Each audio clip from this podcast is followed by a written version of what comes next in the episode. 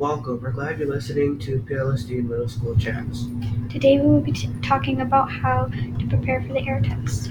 We have here Shannon, Malachi, and Clara. So, our first way to prepare for the AIR test is having uh, good studying habits. Uh, study the recommended amount of time. Then, when you study, make sure that you're understanding what you're studying. And you can study on vocab.com, uh, literacy terms, flashcards, and like having a journal with notes.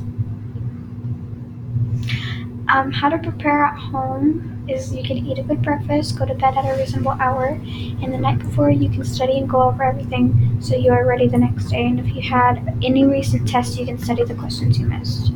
How to prepare at school is you can pay attention, follow directions, have a good mindset, ask questions, and if you need to go over something, you can go over with a teacher or a buddy. And there are many ways to prepare for the AIR test, and those were a few of them. In conclusion, it's a great idea to have good study habits, prepare at home, and prepare at school. Thank you for listening to the PLSD Middle School Chats.